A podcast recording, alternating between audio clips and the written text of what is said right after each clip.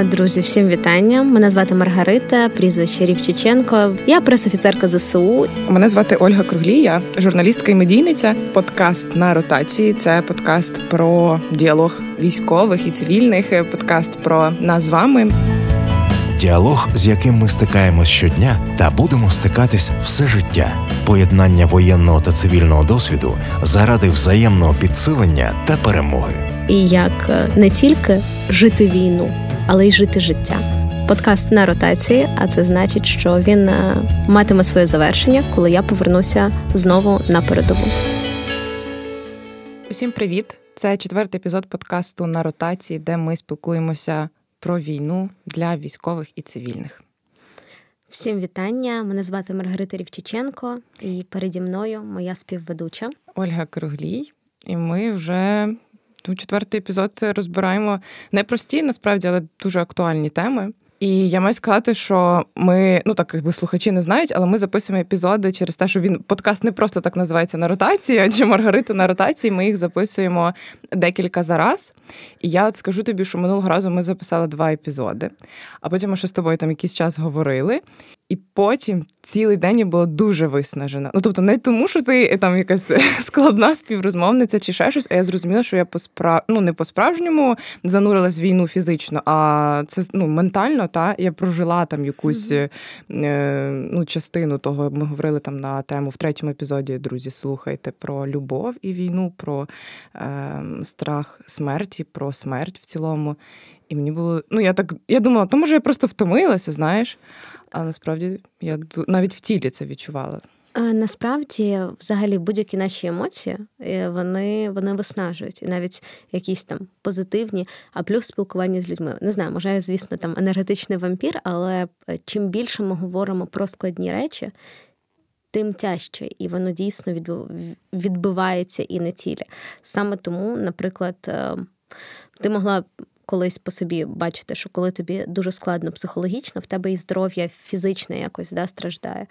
І те ж саме відбувається у війні, тому що напруга вона настільки велика у всьому суспільстві, що думаю, воно відчувається прямо в тілі, знаєш, на кончиках пальців.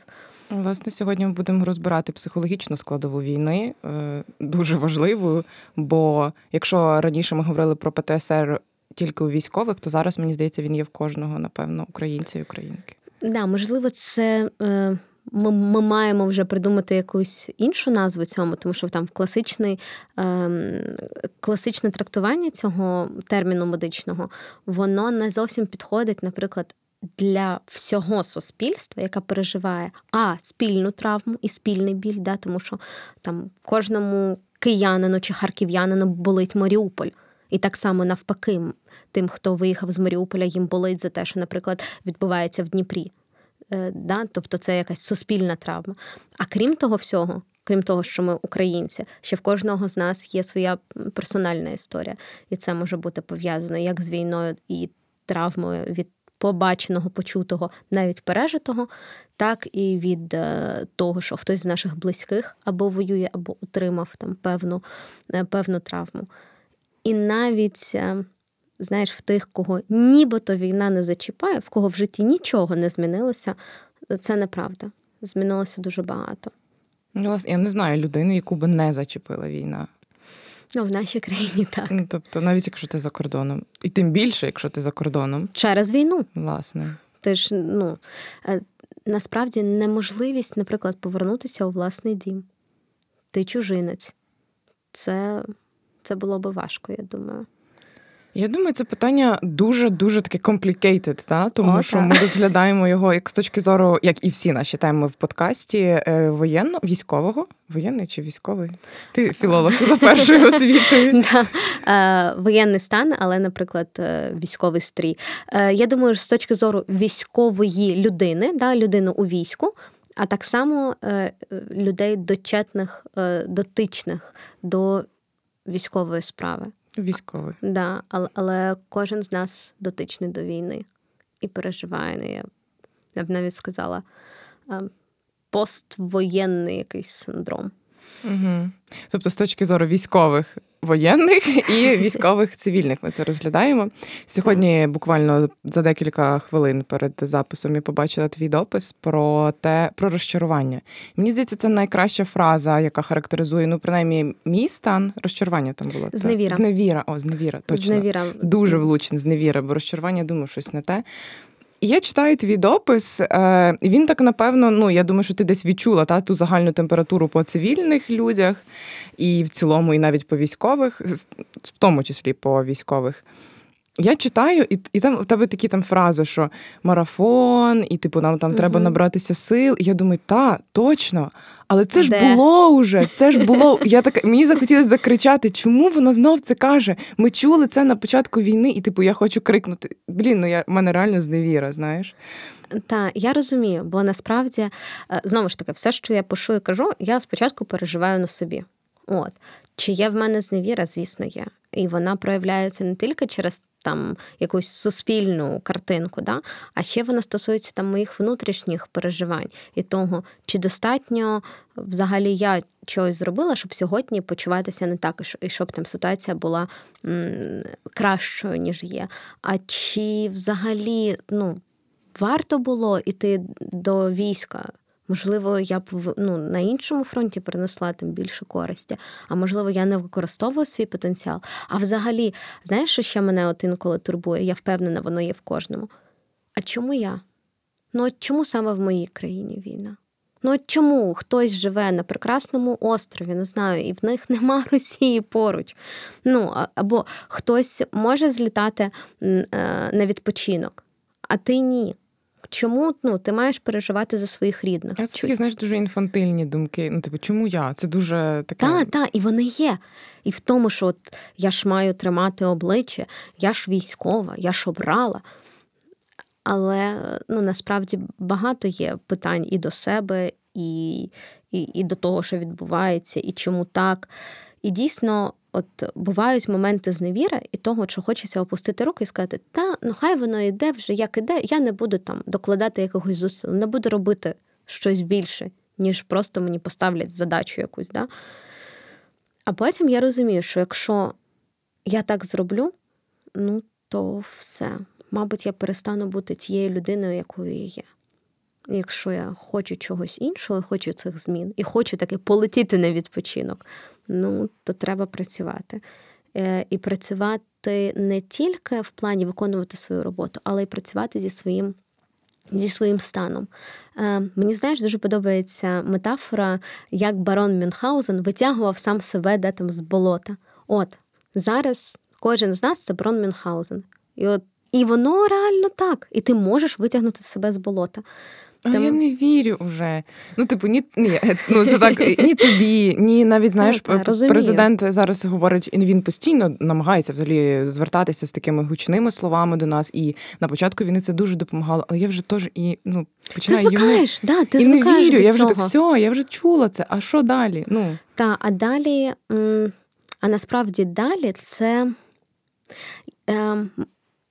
Можливо, зараз буде некоректне порівняння, я там е, одразу хочу сказати, що я там не спеціалістка в психічному здоров'ї, а можу там тільки через свій досвід говорити. Але це як в не знаю, в, в депресії. Тобі треба м, опинитися десь на дні, щоб зрозуміти до кінця, що ти на дні, і що тобі потрібна допомога, наприклад, да, і далі вже йти е, на шляху якогось оздоровлення. Ну, Якщо ми вже там заговорили за пост, я порівняла е, зараз ситуацію в нашій країні, тобто війну з онкозахворюванням, да, тому що так, наша країна сусід є метастазами, які нам не дають нормально вилікуватися, і жодна хіміотерапія в вигляді хаймарсів недостатньо допомагає. Да? Нам все ще недостатньо, треба більше. Да? Але, на жаль, та ж хіміотерапія вона не тільки вбиває ракові клітини, да? так і в нас зброя не тільки вбиває росіян і очищує нашу землю. Але вона ну, але хіміотерапія шкодить і твоєму організму в цілому так і так і далі. Війна виснажує нас всіх, виснажує наші економічні ресурси, виснажує нас е, психологічно. Нас просто фізично стає менше, тому що люди гинуть від трактів російських, люди гинуть в окопах. І, І не можна сказати, що хтось платить е, меншу чи більшу ціну. Ну, тому що, знаєш, не можна порівняти біль е, родини, яка втратила е, свою дитину в теракті в Одесі, і, наприклад, біль дружини, яка втратила свого чоловіка під Бахмутом. Ну, це, це все ще величезний біль. Просто що в різних ситуаціях. От. І от ми з тобою, да, там, як кажуть, по різні сторони барикад бачимо одне й те ж саме: біль, біль. Постійно стається щось погане. Ну, з хорошого, от такого глобально хорошого, да, ми радіємо новим там танкам, поставкам артилерії, там, або ще, можливо, там скоро нам дадуть літаки, можливо, коли цей епізод вийде. Да? Але воно ж е, не те, що ти можеш пощупати і сказати, да, от мені стало краще жити. Там в мене нарешті з'явилося якесь там відчуття впевненості. От. Але, наприклад, е, ми не можемо сказати, що прилетить от зараз е, прекрасний пілот на F-16, да, як чарівник на блакитному винтокрилі змінить наше життя.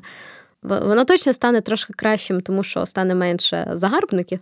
От, Але там в цілому на кожному з нас, я думаю, що ми зможемо відчути зміни трошки пізніше, насправді. Тобто це про цей марафон, який ти кажеш, та, і який та. казали на початку. Так, ну просто ніхто не казав, що це, ну, знаєш, всі знають, що, наприклад, є марафон, але марафоном інколи називають і пів напівмарафон. Да? А в нас ні, в нас повна дистанція 42 там і скільки там кілометрів. Плюс е, тобі ще треба інколи до цього марафону доїхати. От, І все інше. Ем, Воно просто насправді, оці всі фрази там, це марафон, це далі. Це це хоча б якесь, ну як на мене, це все одно хоча б заспокоєння. Тому що ти знаєш, що марафон це хоча б е, довга дистанція, але вона ну, закінчена, вона визначена, да, що там є кінець. Але насправді е, тут зараз така хвилинка зневіри. Можливо, і на нашому з тобою житті ця війна не закінчиться. Вона трансформується. Це може бути так само, як і да, війна в Ізраїлі. Ця країна воює 70 років. І там народжуються діти, там люди не знаю, одружуються, створюють бізнеси. Але все це в період війни, і причому війни по всій країні. Я нагадаю, що Ізраїль по своїй там площі це менше навіть не знаю за Харківську область, а в нас величезна країна 602 тисячі квадратних кілометрів. Ну, це це неможливо навіть там собі уявити, як так в центрі Європи буде там точитися війна 100 років. Але як ти кажеш, але ж це вже було. І якщо говорити, знаєш, тактично, чи готові ми таку велику ціну платити, якщо там за нашого життя ми навіть не побачимо е, результат? А, дивись, а нас ніхто не питає. Ну, давай будемо відверті. Ну, дивись, чи хочеш ти жити у війні? Ну, я думаю, що ні. Ти хочеш жити в мирі, ти хочеш створювати там свою кар'єру, свою сім'ю, далі щось там, бачити своїх батьків, да, мати цю можливість. Ем, але, на жаль, ні тебе не питають, ні мене, е, ні ні кожного з наших е, е, слухачів. Тому що це ем, якби не залежить від нас, поки існує сусід наш. Точніше, два. Нагадую про загарбницькі наступи з Білорусі. My personal pain. Sorry. От. Тому тут знову ж таки те, що ми говорили в першому епізоді: змиритися з тим, що це з нами, і це тепер наша нова трансформація. Ем, це так само, як е, пережити будь-яку велику трагедію, великий травматичний досвід. Е, воно, до речі, може бути досить релевантно, наприклад, коли людина потрапляє в автокатастрофу, і вона більше не може ходити. Чи це справедливо? Я думаю, що ні. Чи хотіла б ця людина цього? Звісно, що ні. Але тепер є нова реальність, і цій людині треба ну, жити в ній. Да? І є прекрасні приклади людей сильних, вольових, прекрасних, які продовжують активне життя, навіть залишаючись, наприклад, у візку або там з там, певними ампутаціями. І ну і вони ж змогли. Так само назву більш там, не знаю, прекрасний приклад, коли народжується дитина, і ти стаєш вже не просто дівчиною, ти стаєш матір'ю. І тепер твій світ це не тільки твоє життя, а ще й ти маєш думати в першу чергу за цю дитину, тому що ти несеш за неї відповідальність. Ну, Чи змінився твій світ? Абсолютно. Чи ти можеш на це повпливати, чи там сказати, ага, е, ні, сьогодні я не хочу бути мамою. Ну, Можливо, якщо до тебе там приїде там, бабуся, да, і на три години можна дитину віддати в хороші руки, да, але загалом ти не перестанеш від цього, там, ну, цю, цю роль ти вже не зміниш. Все, тобі треба ну, народжувати нову себе. І ну, так само з війною. Тепер ми, люди, які живуть у війні або під час війни, як вам краще це сприймається. Мені, наприклад, легше е, сприймати те, що ми у війні, і що війна тепер це частина мого життя, не тільки через те, що я служу, але в принципі. І все. Ну, тобто, тепер, тепер так, і я не розглядаю варіантів чекати, поки буде інакше. Ну, це те, що є такою пасткою на початку війни. Всі ці розмови про два-три тижні, mm-hmm. літом в Крим і так далі. Це те, що ніби знаєш, дає такий швидкий дофамін, а да, потім надію. ти такий на відходняках, що ні, типу не воно. От і все. Треба, е, знаєш, треба собі знайти. Е, Такий план або таке пояснення, яке влаштує саме вас.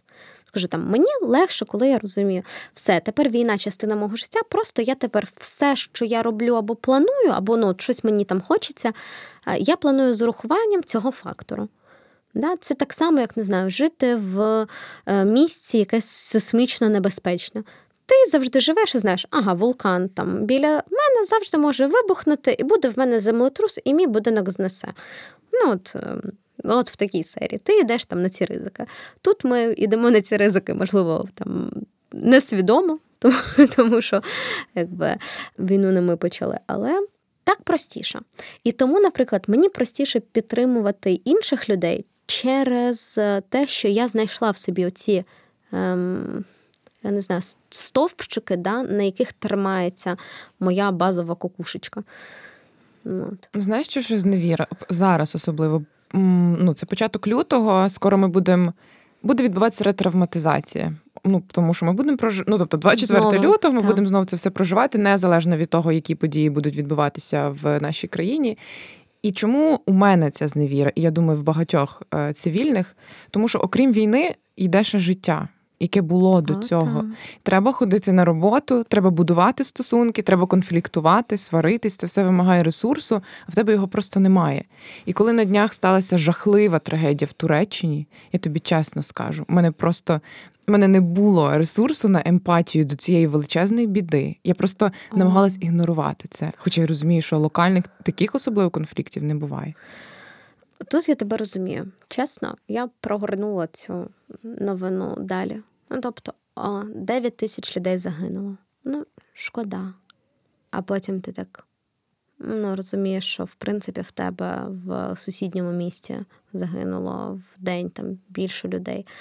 Ем, Я нещодавно мала розмову з нашим колегою, з журналістом, з режисером з е, Мстиславом Черновим, який зробив фільм про Маріуполь, який був е, весною якраз в ці жахливі дні для міста, е, в останні дні українського Маріуполя на зараз. Е, і я в нього запитувала, як іноземці ставляться до того, що вони бачать, да? до нашого. Е, до нашої травми, да, до того, що ми переживаємо. Кажуть, ну от дуже і дуже приємно було, що от він сказав, да, вони співпереживають і так далі, бо в них є на це цей ресурс.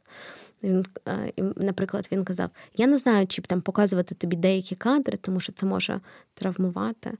Я кажу, чесно, я вже не знаю, що мене може травмувати. Ну тобто, ти настільки звикаєш до якихось е, диких речей.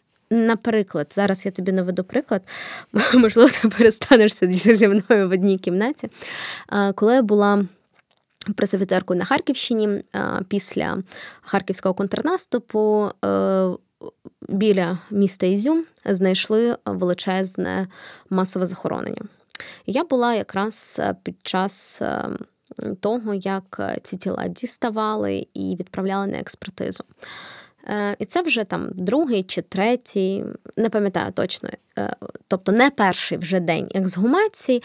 Журналісти все одно їдуть потоками, я їх везу.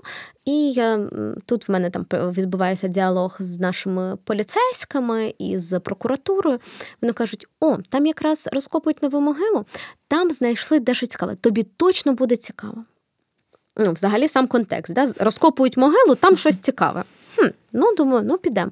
І мене підводять і кажуть: О, хочеш? І от достає експерт, бере отак от череп в руки і каже: Дивись, тут от простріляний череп. Видно, що, е, мабуть, з ПМ стріляли. Хочеш, зніми собі поближче, хочеш, дам рукавичку, потримаєш в руках.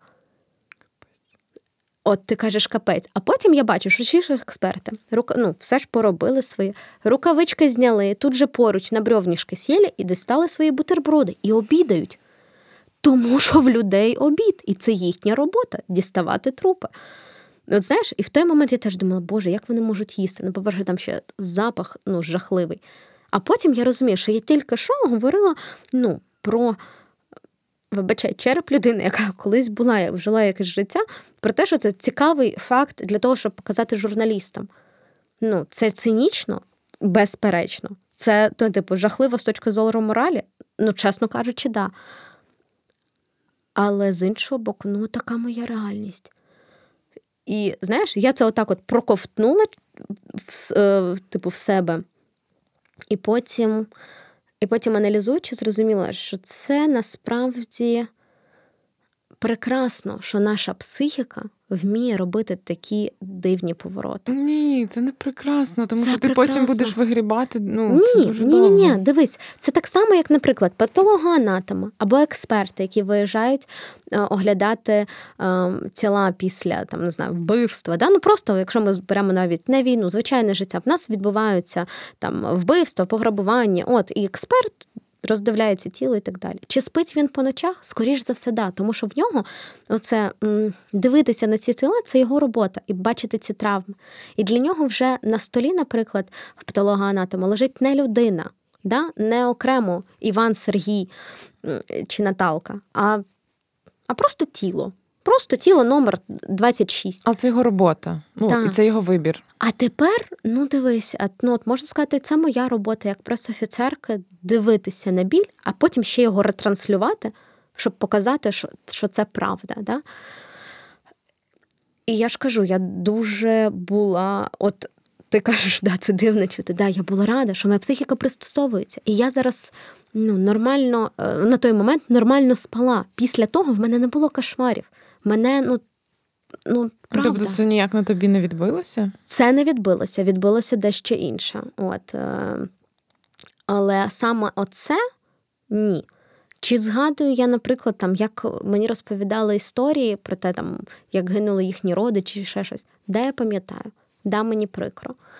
Але через те, що цих історій так багато, це не є для мене чимось унікальним. Да? Тому що нас травмує якийсь новий, незнаний досвід. Інколи він може бути дійсно хороший досвід, навіть не знаю, е, твій перший похід в якийсь лунапарк. Чи це травмувало психіку? Звісно, ти ж вперше побачила якісь там американські гірки, чи вперше проїхалася і відчула цей страх, який піднімається, а потім навпаки опускається. Да? Ну, знаєш, лунопарк і трупи. Ну так, але це теж ну, та. Ну, я розумію, алгоритм да, той ну, самий. Угу. Насправді, ну це ж я ж кажу, це жахливо усвідомлювати. Але да, ми всі поламані. Це як ну, от е, знаєш, коли ти ліпиш е, з глини, особливо руками, в тебе навіть за допомогою всіх інструментів ніколи не вийде. Ідеальне, наприклад, коло або ідеально рівна поверхність. Тому що там десь ти все одно щось зачепиш або якось там вм'ятинку поставиш. Ну, тобто там ідеального не буде. Так само і ну, наша психіка, вона не може бути ідеальною, але вона, як глина, пристосовується до тих а, травм, які ми їй наносимо. І дійсно, якщо типу, сильно здавити, да, теж глину, цей глечик можна поламати. Так можна і поламати собі психіку, і дійсно ну, мати величезні проблеми психологічні, і навіть це вже буде там розділ психіатрії, скоріш за все, а не там психології. Але з іншого боку, як і м'яка глина, ми можемо пристосуватися і зробити, наприклад, іншу форму. І вже з глечика зробити, не знаю, там е- тарілочку. І вона все одно буде стійка. Да, тут важливо Просто зазначити, інша. що пристосуватися це не означає, ну, типу, нічого не робити, знаєш. Це якраз робота. Пристосу... е, От, е, пристосовуватися це не значить ще пристосування як паразитування. Да? От, е, просто що є синонімія слів, хочеться пояснити. Це значить змінюватися відповідно до обставин, щоб почуватися краще. Якщо вам для цього потрібна допомога, є спеціалісти. Да? Ми кажемо про, психологів, про психотерапевтів. Там, якщо є, наприклад, там, проблеми зі сном, це вже до, до психіатра, і це, до речі, абсолютно ок звертатися. Я зверталася, коли в мене були проблеми зі сном, от, е, через пережиту якби, травму. Але це була інша історія. Можливо, я трошки пізніше розкажу. От. І це абсолютно не соромно і нормально, і це ніхто тебе не кладе, не знаю, в психдиспансер або, або ще щось. От, і там довідки не видають. Це все ну, абсолютно нормально. Просто поріг, як больовий поріг, да? в кого у всіх різний, фізичний мається на увазі. Да? Е, не знаю, це так само, як е, кожна дівчина, коли робить апеляцію. Да? Хтось прекрасно переносить шугарінг, а- а хтось е, там не знаю, і пінцета боїться. Так буває. Ну, отак от склалося історично. Да? От, е, так само і тут. В когось психіка більш стійка, і хтось може от працювати, наприклад, патологоанатомом. І після того, як закрити е, труп в пакет, з'їсти бутербродик з колбаскою. І якби і нормальненько. Ну, Чи кока-колкою запити, і потім ще Боже, який жах просто. я тобі відео потім покажу. Я, ну, так, да, тільки перед обідом. А, Після, але, мабуть. Та. Про, не під час, головне. Подкаст на ротації на радіо Сковорода. Е, Бачиш, ми так почали з тобою про цивільних говорити і про, про цю їхню зневіру. Бо все ж таки, я е, ну ми не хочемо мірятися зараз, кому важ, важче, кому там простіше. Але до речі, я багато бачила, як військові могли навіть в Твіттері писати, що. Е, ой, там у вас е, вимикають світло, е, а в нас тут в окопі взагалі типу нічого немає, ні тепла, там ні, ні нормального та опалення, ні світла. Чого ви ниєте? Типу, хватить нити. Ну, посидіть 4 години без світла і все, цивільні, не нийте. Типу, ми тут ваші жопи захищаємо. І це теж знаєш про таке. Трошки обезцінення, мені здається, цей досвід не треба порівнювати. Абсолютно порівнювати не треба. І знаєш, е, тут, на жаль, відбувається так, що коли людина не може змінити свою реальність да, об'єктивно, вона починає заздрити. Ну, це абсолютно нормальна насправді реакція психіки. Це так само, коли ти живеш в ну, бідній родині, в когось є айфон, а тобі не можуть твої батьки купити. Ну і що ти хочеш теж айфон, як у твоєї сусідка. Ну, це нормально, бо у всіх є, а в тебе нема. І ти не можеш. І ти теж заздриш. Це, це мабуть, трошки про це. І знаєш, от що цікаво. А, я не знаю, де ти знаходиш ці пости військових, але скоріш за все вони стають якимись вірусними, да, що вони тобі підтягуються в стрічку. Бо мої, наприклад, знайомі військові, е, і навіть в тому ж Твіттері, вони такі ну, настільки підтримують е, і цивільних, і військових, тому що е, в отих людей, з якими я дружу, в них у всіх є сім'ї, і вони всі переживають. Бо в кожного є дружина, наприклад, якщо ми говоримо про хлопців, да? і дружина так само в мирному, там, наприклад, Києві або десь там в Черкасах або в Луцьку. Їм абсолютно не хочеться, щоб їх там ну, кохана людина жила без світла, без води, не знаю, там переживала атаки чи ще щось. От. Але знову ж таки, от психологія людей. Пост про те, що сонечки, тримайтеся, ми з вами, ми тут. Скільки людей лайкне? Ну, наприклад, 20. Пост про те, що все, капець. Я, мабуть, тут і помру, нас всіх продали, здали, а ви ще й ниєте. Скільки людей е, ретвітнуть цей, цей пост? Я думаю, що більш ніж 20. От, і це прям інколи, знаєш, така національна забава розганяти зраду, мірятися кому гірше.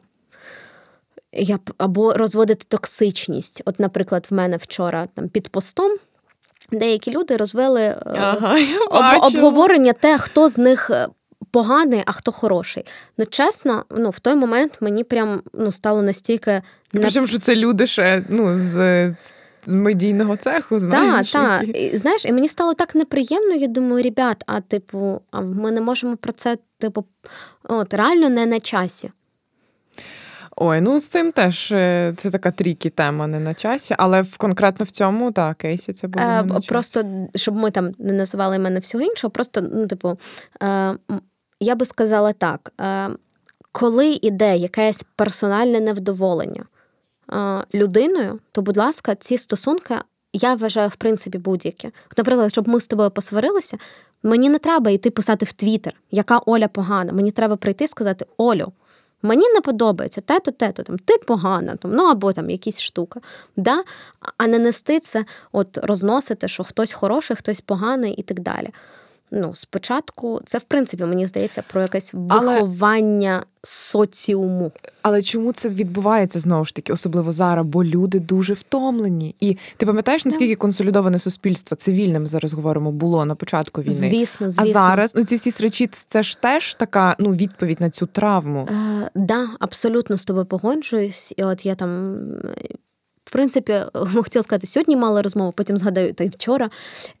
В принципі, щодня оця тема, що ми втомилися, вона випливає. І причому це і там між мною і моїми колегами, да, що ми втомилися, ти робиш одне і те ж саме, і потім це дуже якась невдячна справа да, там, Або навпаки, там, ти просто робиш одне і те ж саме, там, е, і під обстрілом, і ти просто втомлюєшся від того фону.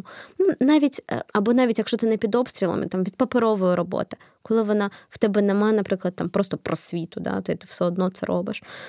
І так само, знаєш, що, що може втомлювати? От мене особисто, мене якраз втомлює ниття. Ну, ну чесно. Тобто, наприклад, якщо е, в моєму не знаю, в моїй стрічці Інстаграм або в моїй стрічці в Твіттері тільки негативні пости про те, що як всім погано, ну то все, мені теж можна готувати лопатку і заруватися в свою гору смутку. Ну, Я, наприклад, дуже емпатична людина, і тому, і коли комусь погано, я теж це там відчуваю. Я думаю, що в багатьох також я ну там ти дивишся, от хтось написав про те, що йому погано. Тобі теж якось стає не дуже добре. Да? Ти ж не починаєш радіти з цього. Ну, ну Хоча й різні люди. да, там, е, Але ну, в основному ти також співпереживаєш. І в нас кількість болю, смутку, негативу, невдоволення, зневіри зростає не в алгебричній, а в геометричній прогресії навіть. І тут потрібні радикальні методи. От. Треба, щоб цей, е, ця формула зламалася, щоб хтось да, з цієї формули, там, я спілкуюся з тобою, ти там спілкуєшся ще з кимось, щоб хтось от в цьому лисюшку сказав: ні, ребят, все буде в порядку, все ми все зробимо, переможемо. Значить, зараз всі зібрались, кому треба допомога, я в ресурсі, я там можу і все інше. І все. Вся формула ламається, і вже є людина, яка може підтримати тебе. Ти трошки, наприклад, е, також впевнишся в тому, що сьогодні день не такий поганий, і зможеш підтримати ще когось. І так така ну, цепна реакція, да? типу, проста фізика. Єдине, що оце ну, найскладніше щоб хтось виявився цією людиною, в якої є ця енергія. Ну, зараз на початку війни багато таких публічних да. людей було, за які всі чіплялися, але потім знову ж таки це ж пастка, тому що тобі кажуть, все буде добре, але ну. А добре не буває. Так. Тому я кажу: добре не буде, буде важко, буде погано. Буде гірше. Е, буде гірше, можливо, а особливо там в деяких ситуаціях. Але ем, там я не опускаю руки пропоную вам зробити те ж саме. Якщо що, можете спертися на моє плече. Ну, от якось так. Е, Тому що, знову ж таки, в кожного з нас дуже нерівна емоційна ситуація. В мене, наприклад, є батьки, в мене є коханий, да, в мене є друзі, в мене є в кого попросити допомоги, є на кого спертися. Навіть е, навіть аудиторія в соцмережах. Мені це дуже допомагає. Коли я пишу, як ви, і мені приходить там 100 відповідей. Хтось напише щось, да, там, мені сьогодні сумно, або там, ну, от зневіра, да? а хтось напише, а я так люблю читати твій блог. І все, в мене одразу якась, знаєш, з'являється енергія, далі щось робити, говорити, писати і так далі. Тобто ем, треба, мабуть, знайти свої джерела енергії. Треба більше про себе знати, мені здається, бо ти знаєш, що тобі допомагає. Так, так, і це абсолютно точно. І знову ж таки, ніколи не боятися просити допомоги або в спеціаліста, або навіть своїх близьких. Навіть просто прийти і сказати, наприклад, якщо ви живете там з мамою, да? Мамо, в мене сьогодні такий поганий день. Ну, Ти що, ну війна в країні, який поганий день? Оце знаєш, обезцінення зразу. Обезцінення це інше. Е, Знову ж таки, мені, мабуть, пощастило, тому що коли я кажу, мам, в мене сьогодні такий поганий день, можна я тобі 5 хвилиночок пожаліюся, а потім ми завершимо розмову, а ти мені там розкажеш, не знаю, як наш кіт сьогодні, що він там робив. І все, я просто це вилила, да? мені стало легше, і все. Мені не треба там якихось там суперслів, ем, не знаю, там, е, що треба робити, там, розписати. Психологічна підтримка. Да, да, Просто навіть інколи вислухати. Просто ці пусті вуха, да? і там я ж кажу, е, мабуть, це е, грішно так кічиться, що що в мене там є ця підтримка і все інше. От, Але е, треба шукати. Можливо, навіть це можуть бути незнайомі люди. От інколи в Твіттері так люди і знайомляться, прийшли один до одного під постом і щось там почали якусь дискусію, і вже підтримали один одного. Ну, Головне, щоб це не да, не виходило за рамки токсичності, тому що Твіттер це така цікава соціальна мережа, скажімо Ой, так. І да. інколи буває така небезпечна. Але м, якщо говорити конкретно, якщо говорити конкретно про зараз, е, я дуже мало людей знаю, які, от як ти кажеш, егегей, і там давайте, не здавайтесь, не опускайте руки. Ну добре, що власне там в тебе є на це ресурс, або принаймні ти якось можеш собі допомагати, і маючи та е, аудиторію, ти можеш великій кількості людей допомагати. Але ну ми всі зараз невірні, тому що ми, нас, ми не знаємо, що буде завтра. Та Ми, в принципі, живемо в такій великій невизначеності, а в лютому так тим більше. Ми втомлені, нам треба працювати. Е, ми не можемо. Знаєш, дуже дивно, як я писала, вимагати в себе е, радості, якщо в твоїй країні геноцид. Тобто ми не можемо від себе вимагати великої кількості е, життєвої так. енергії. Але. Що має чи має якось не знаю цю риторику змінювати навіть навіть влада? Бо, як я кажу, мене вже не вставляють ці звернення Зеленського, та тобто воно вже мене не заряджає. Я вже перестаю йому вірити. А, Ти знаєш, тут знову ж таки питання: хто має вирішувати за тебе? Політика країни чи ти сам для себе? Я переконана, що твій психологічний стан, як і твоє фізичне здоров'я, залежить в першу чергу напряму від тебе і тих дій, які ти робиш. Звісно, є непередбачувані обставини. Да? Наприклад, ти можеш отримати, е, як людина військова, отримати травму на війні. Да? І в цьому якби винна держава-терорист. Нагадаємо, а не, наприклад, твоя держава. Твоя держава вже буде винна в тому, що, наприклад, не надала тобі належного лікування або ще щось. От. Так само і цивільна людина. Може хтось ну, потрапити, якщо ми кажемо про здоров'я, просто потрапити в цю якби, пастку того, що ти не ти не встигаєш виліковувати свої хвороби і, наприклад, забуваєш про про щось. От. Тому я б тут не знаєш, не ставила е, відповідальними політику, державу, якісь інституції, знаєш, щось велике. Зміни починаються з малого. Да? От, І це мале е, і невелике, і, можливо, не суттєве, як вважається. Це насправді твої маленькі рішення. Що сьогодні ти, наприклад, почнеш пити вітамін, вітамін Д зранку. Ну, Помагає, це... до речі, бо багато хто Е, Ну, я п'ю вітамінки, да. Я завжди от ще там давно з сімейним лікарем радилась, там потім зі своїми профільними лікарями по тих захворюваннях, які в мене є. От, Вітамін Д, магній, да. От вони кажуть, що зараз там нам цього не вистачає. Навіть такі речі, да. Або в тебе є можливість носити не тільки щось зелене. Це це мій персональний біль. От, е, Не знаю, вдягнути щось яскраве. І вже побачити себе в дзеркалі красиво, да, і тобі стане якось легше. Ну, мені так здається. Е, Тому. Е, знаєш, психологія це дуже така тонка штука. І тут ми не можемо комусь щось радити. Єдине, що щоб я точно. На чому б я точно наголосила, це те, що від вашого психічного здоров'я що дуже напряму залежить і фізично. Тому за цим треба слідкувати. Коли у вас нема емоційних, моральних сил, фізичних сил теж не буде. І, наприклад, змушувати себе ну, робити щось понаднормово, навіть роботу, яку ви любите, ну ви можете себе загнати в пастку, коли ви вже не встанете. Саме через фізичне. От. Тому тут таке. Ну так, я таку знаєш відповідальність на президента. Прям просто ну, мені це допомагало в якийсь момент. Ну, я маю на увазі не не тільки це, але це угу. дуже так е, тримало тебе. Ти думаєш, ого. Знайди ще якісь свої якорі. Можливо, не знаю. Я підписана, наприклад, на стендап-коміків. Мені допомагає гумор. Я дивлюся ці скетчі, і чесно, е, до речі, це також е, було якось якесь дослідження, що коли ми заставляємо себе усміхнутися, наприклад, як актори, да, тобто нам треба, або от ми спеціально подивилися смішний ролик, да, і нам стало весело, тому що ну, тому що там смішно було. І все, ти посміхаєшся, і в тебе чим більше ти посміхаєшся, тим автоматично в тебе стає кращим твій стан. uh От, І це є ну, доведено дослідження, як то кажуть, британські вчені довели.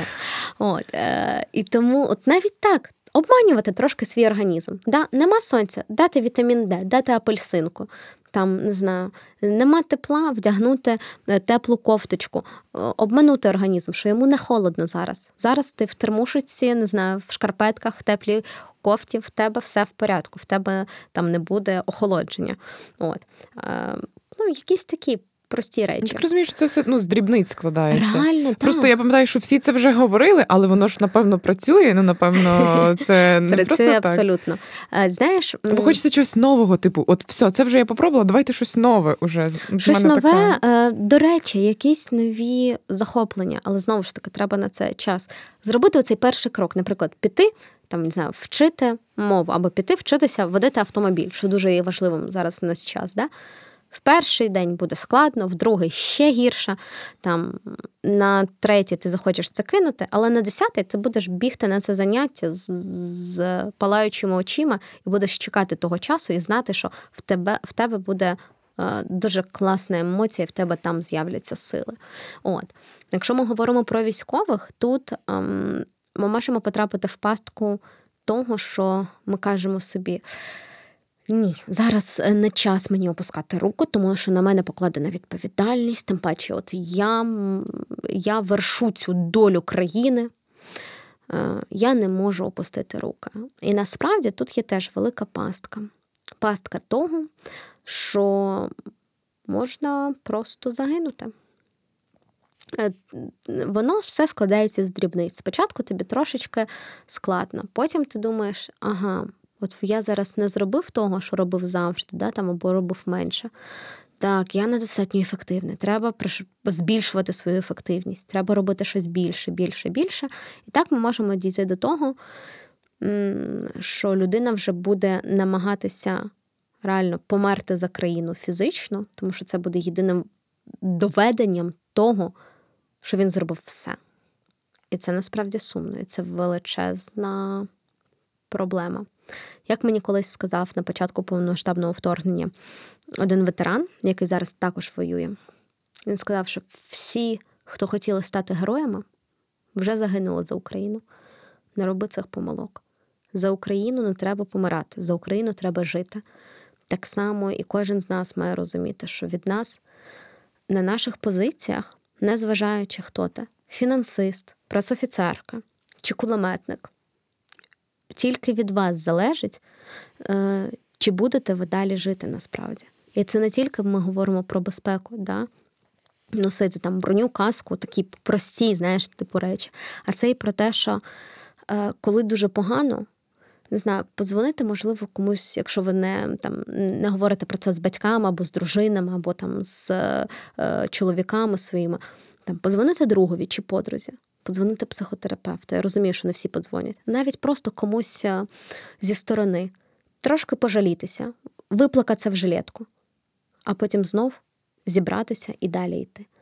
Не копити і не топити самого себе в своїх сумнівах, в якихось е, страхах. Але це буде.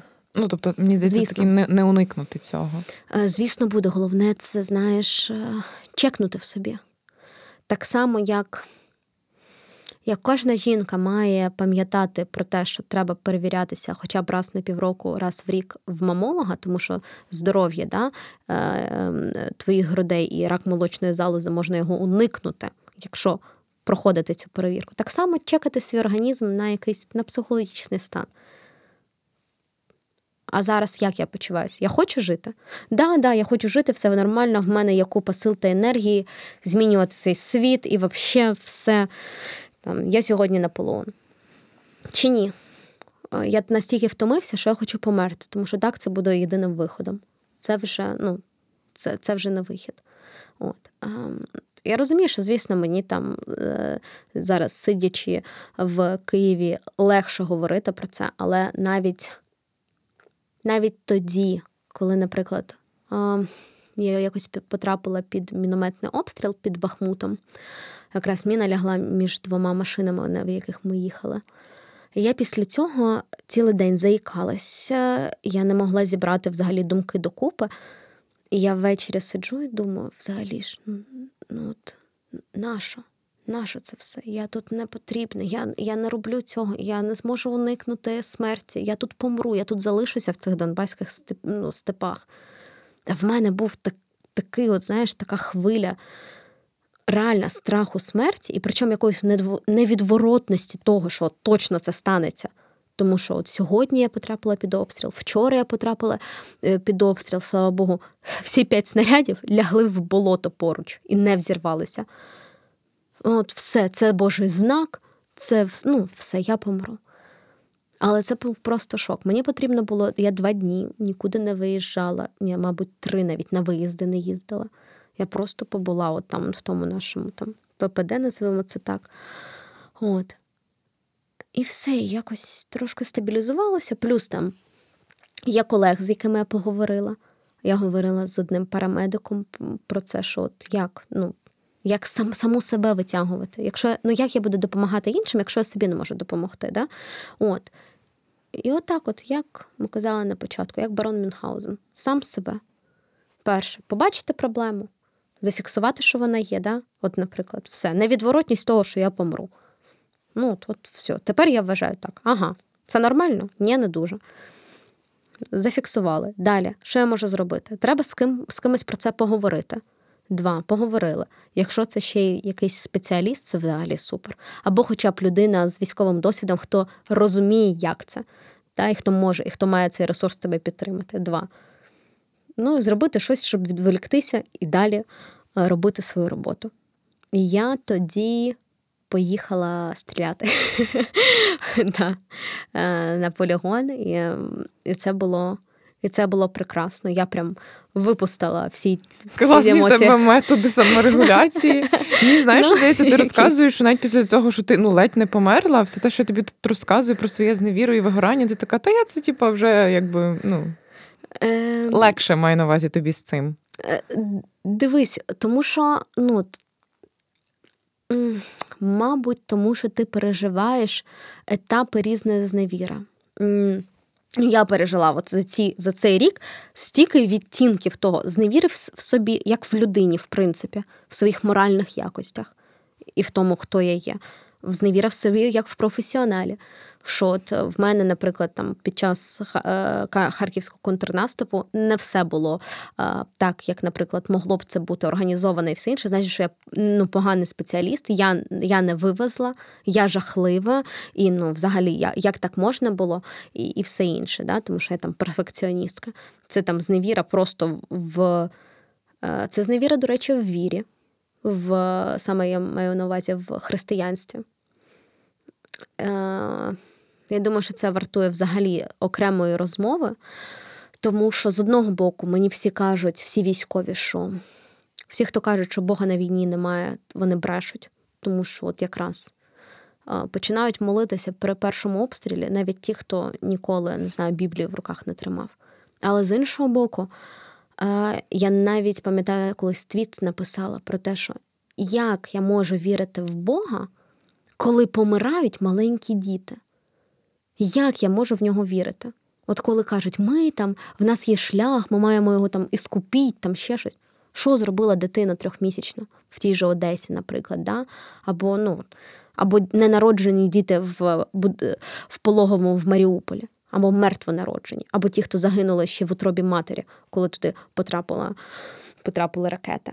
Що вони зробили? Ну, от, яка була їх місія? Ну, навіть з такого боку. І я пам'ятаю, як мені було. Ну, мені було жахливо. з, Ну, з про те, що чи, чи цю ціну ми готові платити. От, е, і знаєш, але з іншого боку, от потім е, я не була ще жодного разу в церкві з початком війни. В плані не була як в храмі прийти. Е, Я була в розбомблених церквах, тому що там е, проводили екскурсії. Да? Там я була в деяких монастирях, тому що там були певні, е, певні речі, скажімо так, по службі. Але я ніколи не приходила і не зверталася до Бога так, цілеспрямовано. Тому що я ще не готова до цієї розмови. Ого. Да, сама з собою, чи вірю я, чи ні. З одного боку, це вже є як звичка, да, там, попросити е, Бога про те, щоб там, не знаю, з моїми рідними все було добре. Але це я в кого прошу? В нього, чи це я себе налаштовую на те, що все буде добре, що є якась ефемерна сила, яка цьому допоможе. І от навіть отака зневіра є. І я думаю, що я не перша і не остання, хто з тим стикнувся. Е, і от, до речі, в якби релігіознавстві є такий термін, як е, криза віри. Я думаю, що зараз в нашому суспільстві криза не тільки до віри, да, те, що ми говорили, а криза, в принципі, віри в щось, в що ми вірили колись. Наприклад, е, якщо ти пам'ятаєш, е, перший і другий місяць повномасштабного вторгнення, десь да, так, півтора-два місяці, е, що ми робили? Ми писали НАТО Close the Sky.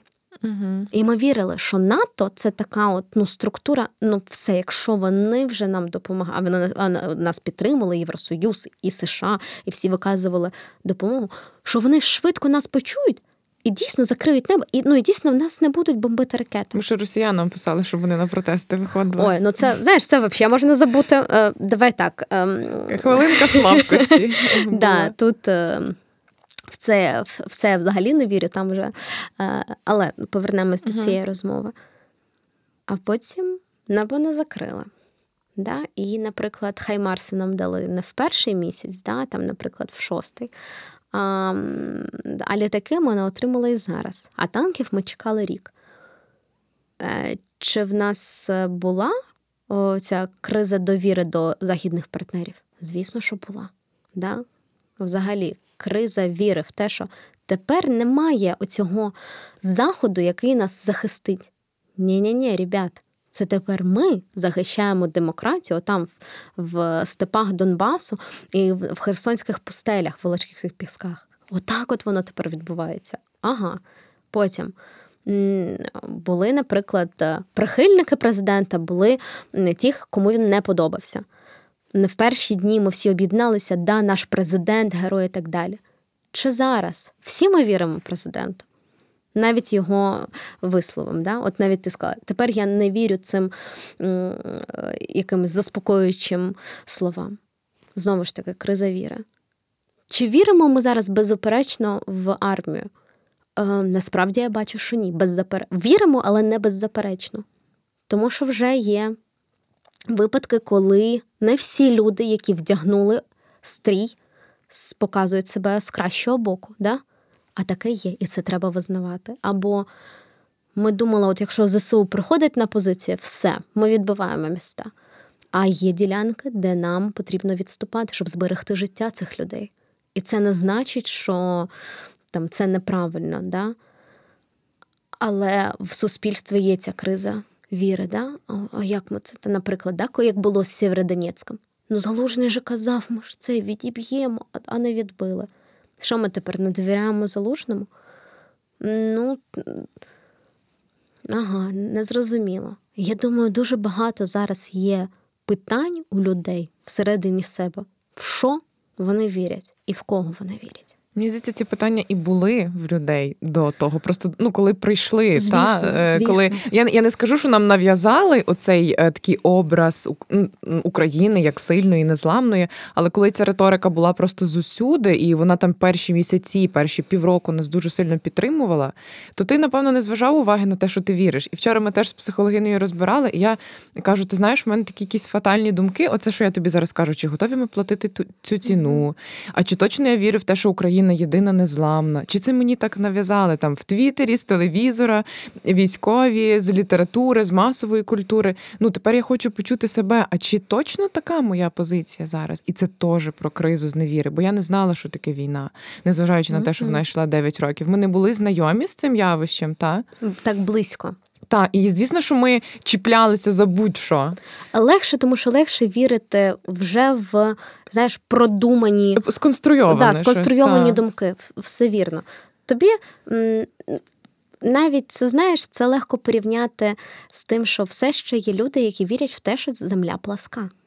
Ну, такі люди існують, і в них є е, аргумент. А доведіть, що вона не пласка. А чому? Ну ви вам нав'язали, що вона кругла. Це ви тепер в це вірите? Ні-ні, ні вона пласка. Ну і так само ми можемо, знаєш, розбити. Так насправді, до речі, працює російська пропаганда. А, І це дуже сильний її інструмент, при те, що так доведіть, що це ми обстрілюємо. Ти кажеш, ну так дивіться, спрямовані там е, рух снаряду, от е, так, осколки розлітілися в, в, в таку-то сторону, значить, політ був траєкторія така-то. А ми не віримо. І все. От просто от, от аргумента, просто ну, безаргументовно. І, і, на жаль, Ні, ну ти про те, що там я не вірю. Я вірю в те, що Україна сильна, і про те, що ЗСУ це Бог, знаєш, як то кажуть. Але я ем, намагаюся бути критичною і ставити все під сумнів. І ти правду кажеш, що не всі, хто одягнув форму, є ідеальні. І та не все буде швидко. Ми не швидко. Ми не ми не поїдемо в Крим цього літа. Знаєш? Ну, якщо поїдемо, то на танках, і то і це буде дуже ну, та, не все важко так і криваво. романтично. Взагалі, ну. І і в мене криза з невіри, бо я прийняла от, ну я прийняла цю правду, яку прийняли всі українці. І зараз ми наближаємося mm-hmm. до е, року річниці повномасштабного вторгнення, і очевидно, що ми всі е, ну, зневірені. І плюс ще смерть постійно. Е, До речі, я нещодавно от говорила з кимось про те, що я коли була маленька, я дуже дивувалася тому, що мої всі прабабусі і прадідусі пройшли Другу світову війну. І от вони воювали 5 років. Як це? Я собі думала, як це 5 років можна жити у війні? да? А з іншого боку, як 5 років можна, наприклад, ну, воювати? В них же ж точно не було там відпусток, ще чогось там лікарняних, ВЛК. Ну, типу, от тобі подкасти не записували. Да, да, да, От тобі штик, якби вперед. Да, Або там один мій прадід по татовій лінії став кулеметником, тому що він колись був третім номером. Першого вбили, другий став першим, він став другим номером, потім того теж вбили. О, і тепер він став кулеметником. Прекрасний кар'єрний зріст. Да, ну, Чудово. Е, слава Богу, тоді прадід вижив. От суть суть в чому? Мені було незрозуміло абсолютно тоді дитині, як можна жити в війні. А зараз до мене приходить, що, наприклад, є люди, які стикнулися з війною в 2014-му. І це військові добровольці, а також вилишено е, приміщені особи з Донецької та Луганської області. І вони ж та якось пристосувалися до життя далі. І знову потім зустріла війну.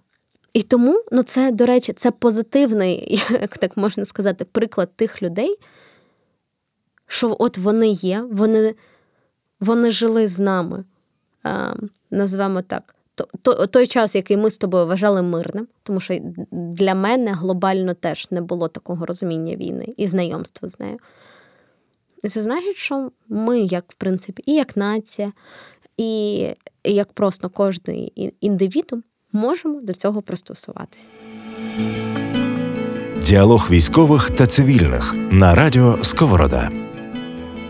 Знаєш, що я от згадала 14-15 рік. Ну там ми не відчували війну, але ми знали, що вона є в нашій країні, і теж був такий підйом. Оцей Да, Україна, е, оця вся патріотична, ну особливо це ще на фоні е, революції гідності. А потім Абсолютно. Потім, потім затища. затища. І от якщо зараз е, люди ж теж втомляться, оці всі високі ноти, що українці сильні, потужні, е, Зеленський, залужний клас і так далі. Ну тобто е, війна Пес стане частиною пес патрон. Да. Я пам'ятаю, коли ці всі пісні почали з'являтися, вони теж мене перші місяці. Типу, я так ну клас, ми такі класні українці, з усього можемо робити меми. Тобто, це такі е, підняття, воно було дуже дуже високим. Ну ти вже зараз це все розумієш, як воно все Ну, будувалося. пісня про пса патрона вразила мене в серденько. Ти, ти що, я не знаю. Але добре, що пес патрон дітям подобається, а не Маша Медведь з російських мультиків. Знаєш, це, теж да, важливість це вже от наш символізм. зріст. Да. Але ми теж це ставимо під сумнів. Тобто, ну. Ми хочемо створювати якісний україномовний контент, але не байрактарщину, так звану. Хоча тоді, напевно, це було потрібно. Так, от і ти кажеш, що війна стане частиною нашого Мгм. життя, так як власне стала там після 14-го року. Так. Абсолютно. І просто, знаєш, це треба бути готовим, особливо військовим, е, до того, що з часом оце ставлення, що ЗСУ це боги і люди взагалі недоторканні, воно зміниться. Е, В багатьох. Я сподіваюся, залишиться повага до, до твого вибору і до того, що ти робив, і до того, що ти носиш форму. Я впевнена, що свідомі люди вони е, і будуть проявляти цю повагу. Але будуть люди, які будуть казати фразу: Ну, ми ж тебе туди не посилали, це ж було твоє рішення. І, до речі, це може бути сказано будь-якою мовою. І, і це саме нам можуть сказати західні партнери. Типу, друзі, у вас був рік, у вас було купа зброї. Ну, а тепер, вибачте, і таке теж може бути. І до цього теж треба бути готовим. Це так само, як, е, наприклад, в стосунках е, не, не повністю розчинятися в людині і бути готовим, що колись ви зможете, ви можете розійтися. Ну, так буває в житті. От так і тут. Не, не захоплюватися і не створювати собі беззаперечних істин Бо і потім буде криза ця зневіри. Да, буде криза і буде боляче. І боляче буде так, що інколи хтось не буде вигрібати. Таке Але теж можливо. Але це ж напевне закономірно. Ну тобто, що спочатку, Звісно, звісно, це тобто, ж все те, що я зараз відчуваю, це нормально. Ну, це- Звісно, все нормально, все, що ти відчуваєш, нормально. От, е, єдине, що якщо ти відчуваєш когось там, не знаю, що треба когось вбити фізично, то це там, звісно, вже якісь знаєш, від, від, е, від- відхилення. Е, да. Е, Єдине, якщо ти військовий, тобі треба вбити е, ворога, е, ворога не вбиваються, знищують, тому це все нормально. Навіть такі думки нормальні. Все нормальне. От це наша нова нормальність. Колись нормально було, наприклад, не знаю, в 90-х носити е, джинси з низькою талією, малювати губи е, чорно-червоним, да, і не знаю, слухати аквавіту. Зараз нормально слухати пісні про пса патрона, е, сумніватися в, в тому, чи все я роблю правильно, але все одно продовжувати жити. І вже те, що ти продовжуєш жити своє життя і продовжуєш бути собою. Собою, дівчиною Олею, яка в Києві, яка е, працює, яка донатить, яка має друзів е, військових, яка має друзів цивільних, яка піклується про своїх батьків. Це вже твоя перемога над ворогом. Тому що головне завдання насправді Росії це не тільки знищити нас е, фізично, да? повбивати кожного з нас ракетами або кулями, це ще й е, знищити нас як е, особистість, щоб ми швидше здалися. Тому що коли, назвемо так, коли тил буде кричати про те, що ми втомились від війни, військо скаже. Так а ми втомились захищати, і все. І і всі кладуть зброю, і все, і ми здаємось Росії. Тому тут е, головне не піддаватися на оцю насправді російську тезу про те, що е, ви програєте. Ми не програємо в будь-якому випадку. Тому що те, що ми вже робимо, це вже перемога. Просто, наприклад, перемога задекларована там, нашим президентом як е, вихід на адміністративні кордони, вона може бути не такою швидкою, як нам казав, наприклад, там той же Арестович, прості господі, чи ще хтось. Ця перемога теж буде. Але зараз в нас є вже перемога. Ми все ще не розбіглися і не посварилися. От, цивільні і військові дівчини можуть сидіти в одній кімнаті і говорити, да, там, не кидаючись одна в одну, не знаю, якимись цегли, цеглинами. Да? Ми все ще разом, ми все ще поруч.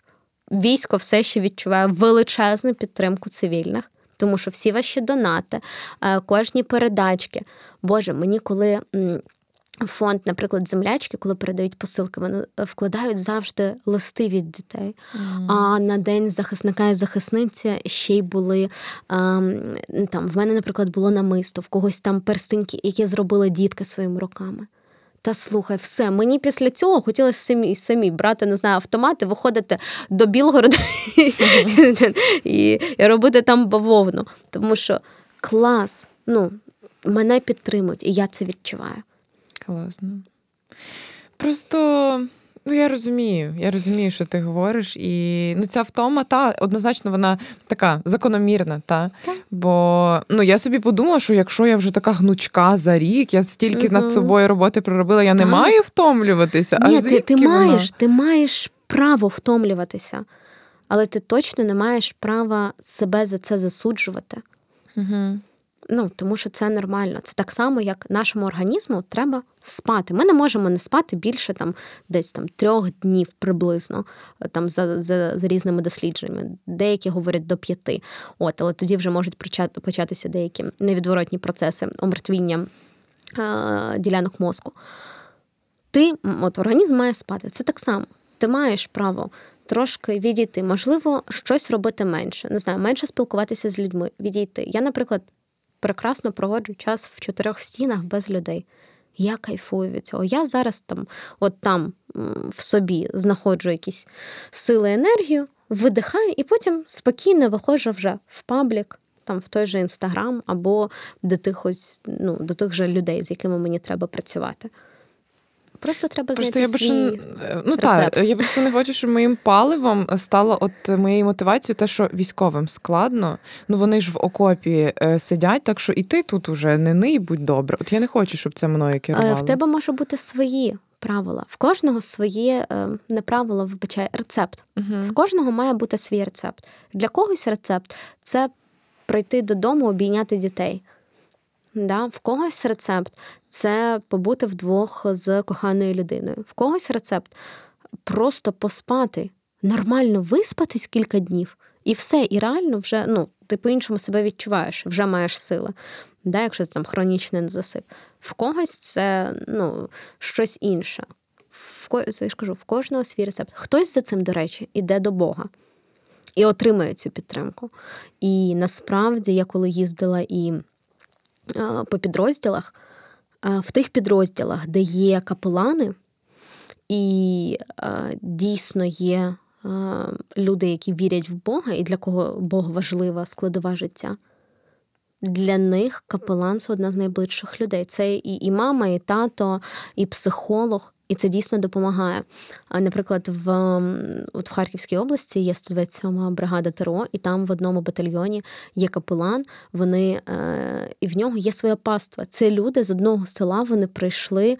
З наставником церкви і записалися в ТРО. Тому ці люди знають його дуже довго. Він так є їхнім духовним наставником давно, а зараз він ще й пліч опліч з ними в однострої. І це дуже мотивує. І, до речі, прекрасна людина. Я, на жаль, не пам'ятаю е, позивного. Прекрасна людина, з якою було дуже тепло поспілкуватися. От, Тому в кожного свій рецепт, обирай свій. Ну, ти знаєш, навіть не про але так, я погоджуюсь, що напевно менторство це те, що ми з тобою теж обговорювали в якомусь з епізодів, що це дуже важливо. Ну, навіть не стільки якась психологічна підтримка, скільки знати, що ти маєш до кого, напевно, звернутися. Так і є. Я, до речі, недавно передивлялась кіборги, і там е, їхній е, керівник був в нього був позивний серпень. І я подумала, що якщо б всі, ну передивіться, друзі, або подивіться, якщо ви не дивилися. Я думаю, що якщо б всі такі були, знаєш, прям там і він вміє і сказати, і якось підтримати, mm-hmm. напевно, було б простіше. А я мала на увазі мотивацію. Що от те, що ти говориш, ми повинні піклуватись про себе, тому що знову ж таки ця риторика вже звучала. Ми там маємо відбудовувати країну, ми маємо захищати її на своєму фронті. Ми, власне, маємо бути готовими до того, що ми колись підемо до війська, і треба ніби інвестувати в себе. Бо я не хочу е, турбуватись про себе тільки тому, що. Я не знаю, це воно буде дивно звучати, тільки тому, що комусь в окопі складно. Звісно, я це розумію, але я не хочу, щоб мені отак от е, прийшов там хтось з військових і сказав: ну, якщо вже ти не їш, то що мені казати? Тобто, щоб це не було моєю мотивацією турбуватися про себе і не зневірюватись. Ось так. Знову ж таки, е, поміть, чи тобі цю оцю думку, чи ти її десь прочитала? Мені чи нав'язали. Тобі... Ну, Чи хтось прийшов? Ну, наприклад, в мене е, я жінка, військовослужбовець. І в мене нема такого, що я приходжу до своїх друзів, наприклад, з якими я спілкуюсь там по різних е, питаннях, навіть по волонтерству, і не кажу. А я та ношу цей піксель, да? А мені та складно, а ти мені будеш казати, що в тебе там проблеми з податковою зараз в фонді. Ти що, взагалі? Ну, чесно, я б себе перестала поважати за таке. І думаю, що якщо я так почну казати, ну я так своїм подругам кажу, так, якщо я почну вимахуватись, ви мене пристрельте. Ну, бо це бо це вже оце буде якраз вже така точка ну, дуже поганого, мені здається, uh прояву себе і е, жодна поважаючи себе людина, не зважаючи на те, чи цивільна, чи військова, на мою думку, ніколи не буде звинувачувати когось іншого в тому, що йому погано. Ну, і серії, от ем, ти виспалась сьогодні, да? а я не виспалась. От чому ти виспалась? Це от ти винна в тому, що ти висипаєшся, а я ні. Оце звучить приблизно так само. Ну, та, бо ти можеш сказати, ну я ж військова, мені складно зараз спати. У мене там більше, напевно, проблем, ніж в тебе. Да, в мене там ПТСР і все інше, і взагалі там. ну... Ну, які в тебе можуть бути проблеми, знаєш? Е, це знаєш, це так само, як е, е, деякі батьки кажуть дітям маленьким. Да? От в нас дорослі проблеми, треба за щось за квартиру платити, а в тебе там які проблеми? Да? А потім ця дитина виростає, наприклад, не може побудувати в суспільстві е, е, якісь стосунки, тому що в неї відсутня соціалізація. Коли був перший конфлікт, її дуже сильно образили, вона не знайшла підтримку в найближчих людях, в тих, хто має її надавати. Да? От. І це приблизно. І це приблизно так само, тому що зараз військові сприймаються як той надійний е, якийсь тил емоційний, да, от вони нас захищають, все, і от, значить, все точно буде добре, і там, і нам треба триматися. І якщо от ці люди почнуть, як то кажуть, ще й м- якось нагнітати ситуацію і ще звинувачувати цивільних, то, звісно, ти будеш почувати ну, почуття провини відчувати. Тому що ж ніби це ж люди, яких також підняли на якийсь п'єдестал. І знову ж таки, це зробило суспільство. Власне. Да, ну, там, Я не кажу, що там я геройка, значить, ти мене маєш поважати. І ти маєш слухати те, що я кажу, і все, що я кажу, це беззаперечно взагалі істина. І взагалі твоя думка мене не цікавить, є тільки моя. Ну це абсолютний бред. Ну, в смислі, ти, ну, ми всі однакові люди, ми всі громадяни України, ми маємо однакові права і обов'язки. От. Ну ні, військові і цивільні все-таки відрізняються. Ну так, я маю трошки більше обов'язків і менше прав. Але ну, суть ж в тому, що це те, що я є частиною війська, не відбирає в мене того факту, що я є людиною. Маю в першу чергу себе поводити по нашим морально-людським законам да, і правилам поведінки, ем, які прийняті в нашому суспільстві, в українському. Тому мені здається, ця дискусія, знаєш, може відбуватися виключно і от такі от там образи, і такі наративи, виключно там, де є е, особиста невдоволеність і особисті проблеми тієї людини, яка так ставить питання. От, На жаль. І мені б дуже не хотілося, щоб е, військо сприймалося як люди, які можуть потім прийти і пред'явити якусь претензію до цивільних. От. І я якби змагаюся да, за те, щоб нас сприймали по-іншому. Що військовослужбовець це людина в першу чергу, а далі вже там виконавець певних, певної роботи. І... Я думаю, цей подкаст в тому числі і допоможе цьому Я вибудові цього містка. Е, перш ніж завершити, мене ще так цікавить мене це питання. Е, чи часто військові звертаються до психологів, до психотерапевтів, е, і чи повинні вони це робити, і чи зобов'язані взагалі? Тобто, чи є якась така обов'язкова норма? Норми нема. Моя особиста думка, що якщо вам погано, то треба звертатися. Я практикувала спілкування з психологом і до війни в цивільному житті, і до того, як я вступила в військо, і в кризові моменти під час служби. І зараз на більш постійній основі, щоб вирішити свої там певні також питання і підтримати свою реабілітацію не тільки фізично, але й морально. От, щоб стати дійсно більш стійкою до тих е, викликів, які будуть в мене в майбутньому. Ну, от. В недалекому я маю на увазі під час служби, далі несення. От. Чи має це бути обов'язковим? Скоріше, нічим так. Це має бути якийсь більше суспільний договір. Із серії е, прийнято е, робити вакцинацію дітей. Да? Або там в нас прийнято вступати місце людям похилого віку. Оце має бути приблизно так, щоб це має бути культурою походу до спеціаліста, якщо в тебе є проблеми. Так само болить нога, ти йдеш до ортопеда, да, там закладений ніс, ти йдеш до сімейного лікаря або до лора, в залежності від проблеми. Так само і з психотерапевтом. Але, наприклад, я дуже проти того, щоб заставляти людей. Е, тому що, знаєш, це одразу буде якраз навішування ярликів. Ага, військовий, значить, має ПТСР, значить, має піти до психолога. Не всі люди, які навіть е, служать у війську і навіть мали травматичний досвід, зараз мають якийсь е, розлад і стрес після цього. Дехто може був з дуже стійкою психікою і сприймає це по-іншому. А як, наприклад, медики, да? а лікарі, навіть в цивільному житті, хто рятує життя і бачить, наприклад, кров, смерть, там, не знаю, дитячі онкохірурги. Ну, Чи мають вони, наприклад, проходити? Чи є в них травма? Ну, можливо, так, тому що те, що вони роблять, те, що вони бачать, воно травмує. От. Чи має це бути обов'язковим? Думаю, що ні. Чомусь мені здавалося, що всі люди, особливо які на передовій, в них Ні. точно щось. Ні, абсолютно. Такий стереотипне мислення. Так, е, да, це стереотип. Бо насправді я тобі хочу сказати, що якраз на передовій, там до певного етапу, в мене були навіть місяці того, де да, були обстріли, да, там. Е, була інколи оця тонка межа між е, вижити і померти. Але щоб це змінювало мене сильно там зсередини, ні. Це трошки пережила стрес, потім видихнула ввечері, ще там не знаю, випила кави, чаю і лягла собі спокійно спати. Абсолютно без всякого. Чи нема в тебе страху, що воно повернеться через якийсь час, може через півроку, через рік? Ну, тобто відгукнеться якось в твоїй психіці? Думаю, що ні, тому що е, ті питання, які мене турбують, от їх я зараз пропрацьовую. Знову ж таки, я маю досвід того, що в там, липні місяці. А, ні, вибачайте, в червні місяці.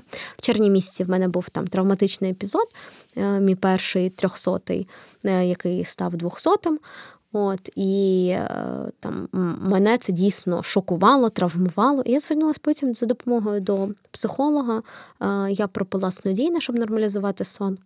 І все, я більше не повертаюся. Мені не сниться цей епізод. Там мене він не турбує, в мене нема а, тих е, запитань до себе, які були тоді. Зараз в мене є інші питання. От. І вони, до речі, не всі пов'язані зі службою або з тим, що я переживала.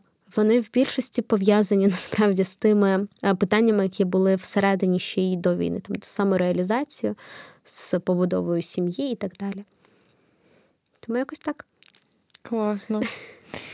Е, Насправді дуже корисний для мене епізод, один із най- найкорисніших. Е, з Я дуже цих, рада. Та. Е, і ну, якби що я для себе зрозуміла, це те, що я собі казала на початку війни, що це все, що є, це не нормальна реакція на ненормальну ситуацію, в якій ми опинилися. Абсолютно. Якщо ми говоримо зараз про цивільних, оця криза віри, це напевно ну таке найточніше формулювання. До речі, я хотів сказати, в тебе сьогодні дуже класні метафори. Там Так, війна як та-та-та. Е,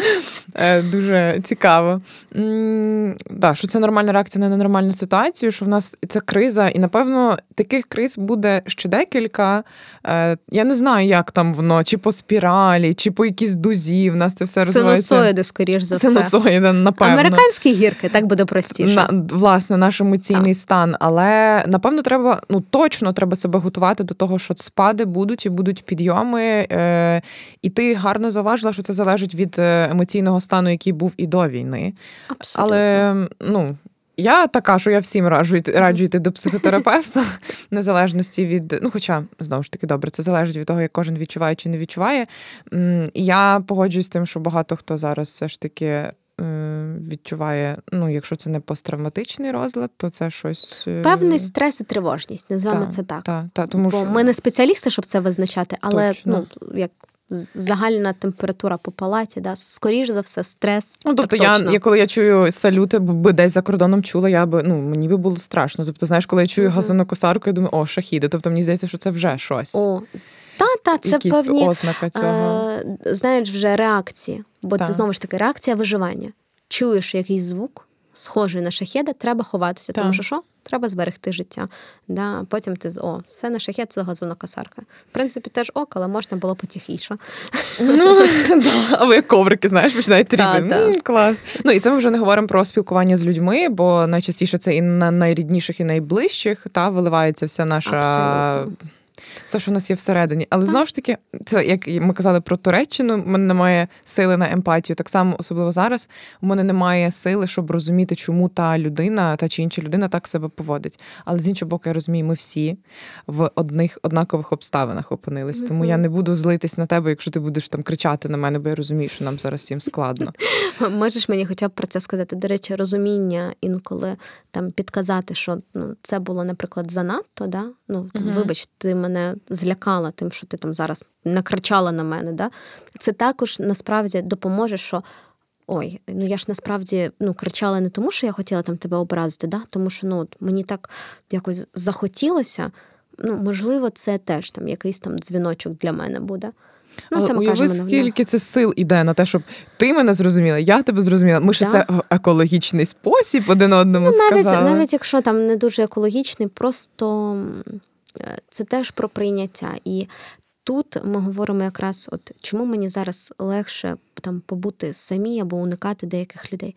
Чим вуще в мене коло, наприклад, це коло людей, яких я знаю вже давно, які мене знають, да, з якими ми поруч, з які я знаю, що точно близькі, вони легше, наприклад, пробачать мені певну overreacted на щось, да, наприклад, той же крик, да, або там не знаю, якесь там стукотіння по столу, ну або, або що, ніж людина незнайома. Бо вони розуміють мій контекст, розуміють щось. І, наприклад, я ще попередила там сьогодні день такий жахливий, все. І от е, вони розуміють, що може там якась моя суперреакція, не знаю, на щось. Це не тому, що там. Ти погано, да? тому що день сьогодні такий, я все ще в цьому роздратованому там моральному стані.